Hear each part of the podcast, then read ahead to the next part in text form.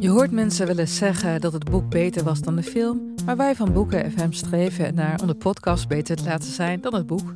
Wij lezen de klassiekers die je nog niet gelezen hebt. We lezen de boeken die je heel graag wil lezen, maar waar je eigenlijk voor schaamt om in het publiek mee gezien te worden. We lezen de Libris-winnaars. Uh, we praten over de Nobelprijslariaten. Allemaal zoals je een etentje hebt dat je moeiteloos mee kan praten en dat het lijkt alsof je helemaal belezen bent. Wij zijn Ellen, Joost en Charlotte van Boeken FM en je kunt ons luisteren in je favoriete podcast-app.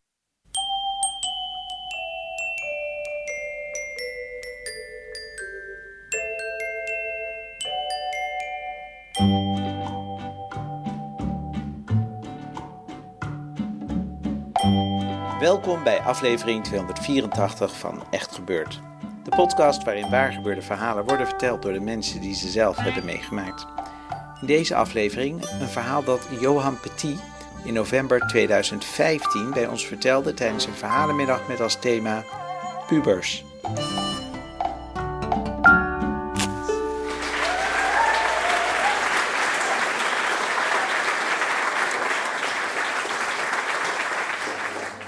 Uh, goedenavond allemaal. Uh, ja, ik kom dus een, een verhaal vertellen uh, over uh, hoe, ik, hoe, ik, was. ik kom uit Antwerpen, dat zult je al horen, dus uit België.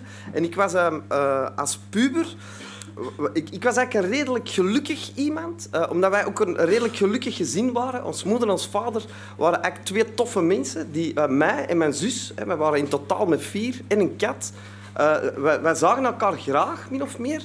Dus dat, dat ging eigenlijk allemaal heel goed. Hè. Wij waren een typisch gezin uit de jaren tachtig. Want in, in die tien jaar ongeveer ben ik zo uh, echt uh, van jong naar iets ouder ben ik vol, volwassen geworden eigenlijk. Tegen het begin van de jaren negentig was ik volwassen. En ik was eigenlijk, dus eigenlijk een redelijk gelukkige, gelukkige puber. En ik was ook zeer optimistisch en, en vrolijk. En dat, is ook niet, dat ligt niet alleen aan mijn ouders, maar ook iets dat in mij zit. En ik, ik, was ook een soort wereldverbeteraar. Dus als er al verdriet in mij was, dan ging dat vaak, of dat slecht ging met de wereld. En dan wou ik graag de wereld verbeteren. En uh, een van mijn grote helden, dat was Freek de Jonge omdat die, uh, ik luisterde naar al die zijn platen, die waren helemaal tot in België geraakt. Uh, en wat ik zo straf vond aan deze verhaal, dat was dat hij precies het antwoord had. Dus, uh, want ik was ondertussen ook tegen mijn 15 geloofde ik niet meer in God. Uh, en, maar Freek de Jonge die had een soort antwoord, die wist eigenlijk hoe dat het helemaal met de wereld... En als iedereen zou doen, gelijk als Freek de Jonge, als iedereen daar naar zou luisteren, dan zou alles goed komen. En dat wou ik eigenlijk ook, ik wou dat, ook dat het goed ging met de wereld. En ik dacht ook dat dat wel ging lukken. En en dat, was eigenlijk, dat was wat ik wou doen in het leven. ik wist niet juist wat, maar ongeveer de wereld beter maken. Uh, nu, toen ik een jaar of 16 was, kreeg op een bepaald moment een cassetje in handen met zo'n een, uh, een conferentie van Freek de Jonge. Met daarop het verhaal, het kistje uh, uh, van hem. En dat kistje, dat verhaal, dat gaat over een, een jonge, Prana, die op een bepaald moment van iemand een kistje krijgt. En in dat kistje zit een geheim. En, en die Prana is kwijt niet blij met dat kistje, is er ook heel trots op. En op een of andere manier wordt dat kistje voor hem alles. Dat, dat, dat wordt een soort bijbel voor hem. En ook iedereen is allemaal jaloers op dat kistje. Dus die wordt een soort held. Iedereen ontbiedt hem. Die heeft veel succes doordat hij een geheim heeft en iedereen wil weten wat dat geheim is. Nu, op een bepaald moment uh, loopt dat mis, wordt dat kistje opengedaan. En blijkt dat er niks in dat kistje zit. En de prana is helemaal van zijn melk. Die is totaal in frennen van één. Die weet niet wat hij met deed. Maar die gaat toch verder met zijn leven. Die trouwt, krijgt een zoon. Uh, uh, ja, dus Prana junior. Uh, en tegen dat die Prana junior 12 jaar is, vraagt hij zijn vader... Papa, wat zit er in dat kistje? En om, om die, zijn zoon, die desillusie die hij zelf heeft meegemaakt, te besparen, zegt hem niks. Er zit niks in dat kistje. En leest hem een gedicht voor, een briefje, dat hem er 10 jaar, of 12 jaar, toen hij die zoon hij toen had hij ontdekt dat, er ingestoken. En dat gedicht, ik weet het niet meer juist van buiten, maar het komt erop neer. Um, uh, alles is gedaan, doe niks, niks helpt. De, niks is zin. De, de, in, in tien zinnen uh, verwoordt Freek de Jonge de totale zinloosheid van het bestaan. Niks is zin. En, en ik hoorde dat en dat sloeg zo bij mij naar binnen. Dat, dat, sloeg alle grond onder mijn voeten weg dat ik niet meer wist uh, wie ik was. Ik was echt ineens... al mijn ideeën om de wereld te verbeteren, hoe, hoe vaag... want ik had ook al zo uh, kunstwerken gemaakt uh, en die naast de autostrade gaan zitten met uit oude blikjes in het gedacht dat mensen dat dan gingen zien en dat die dan gingen stoppen met blikjes weggooien. Ik dacht echt dat dat kon. maar dus al dat soort dingen voelde ik eens, dat is allemaal nutteloos. Niks is zien, de mens... Ja. En, en ik wist niet meer wie ik was... Uh, en, en dus uh, totaal beginnen flippen. En toen ben ik, want ik was ook zeer romantisch, toen ben ik eigenlijk weggevlucht tot ons huis. Hè, en toen wist ik niet goed waarom, maar ik ging eigenlijk, hè, zonder dat ik het wist, op zoek naar mijn eigen. En andere mensen gaan dan naar Nepal of zo, hun eigen zoeken. Maar ik, ja, ik ben toen gewoon naar het station gegaan. En het was ook zondag, dus dat ging perfect. Ik heb er zelfs niet voor moeten spijbelen. Uh, dus ik ging naar het station en ik ben er een trein opgestapt. Ook zo van, het maakt niet naar waar, ik zie wel waar ik uitkom. Hè, want daar ging ik ergens... Allee, zwart, ik wou een avontuur beleven, ik wou iets meemaken dat mij terug... Um, maar dat bleek dan een stoptrein uh, naar Brussel te zijn. Uh, en die stoptrein, die, doordat je zoveel stopte, elk idioot station, dus om de drie kilometer, ging die trein ook echt niet vooruit. Hè. Dus dat ging echt zelfs eh, gewoon anderhalf uur duren voordat ik in Brussel... Dat was maar 40 kilometer van Antwerpen. Dus dat, dat, ik had eigenlijk de voet kunnen gaan, eigenlijk. Uh, meest gevolg dat ik dan in Mechelen ben uitgestapt. En voor degenen die niet weten wat dat is, dat is een klein... Stad, dat is echt een petiterig stadje, eigenlijk. Dat is zo'n groot dorp, eigenlijk. Maar zwart, ik ben toen uitgestapt en het was aan het regenen. En dan ben ik zo door de straten van Mechelen beginnen dwalen. En wat toch ook wel een avontuur was in de zin dat ik, ik was nog nooit in Mechelen geweest. Dus nu zou ik naar New York komen. Toen was Mechelen voor mij ook een soort New York. Omdat ik dat niet kende. Wie weet wat ging ik er allemaal tegenkomen. En het regende en mijn haar weer zo wat nat. En, uh, en ik was zo triestig en, uh, en dan ja, dacht, maar dan na tien minuten voelde ik ook van ja, hier kon niks tegenkomen.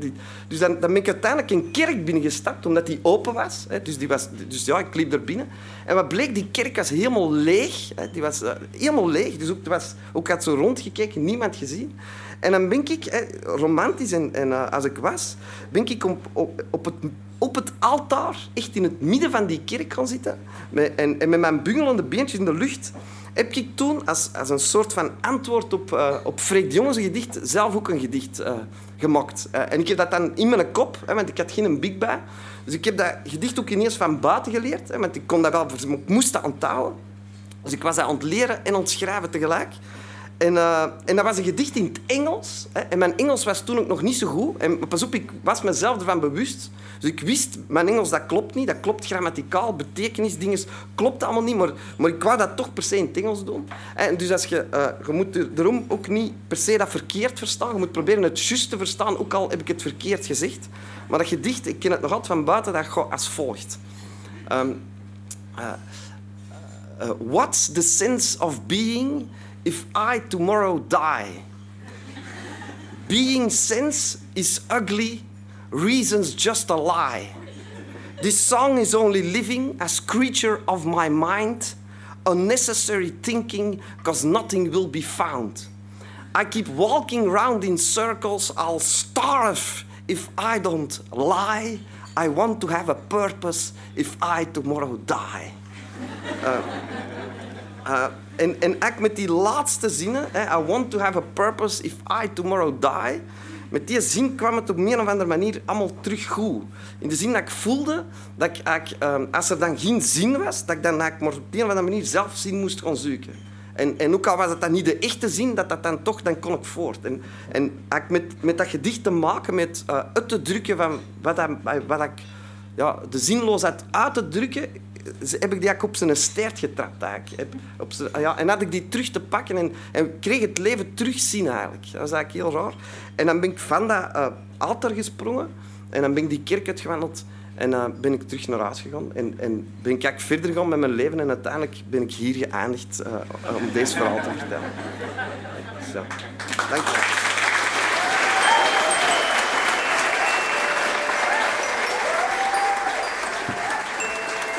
Dat was een verhaal van Johan Petit. In Nederland zou Johan cabaretier worden genoemd, maar in België wordt dat woord godzijdank niet gebruikt.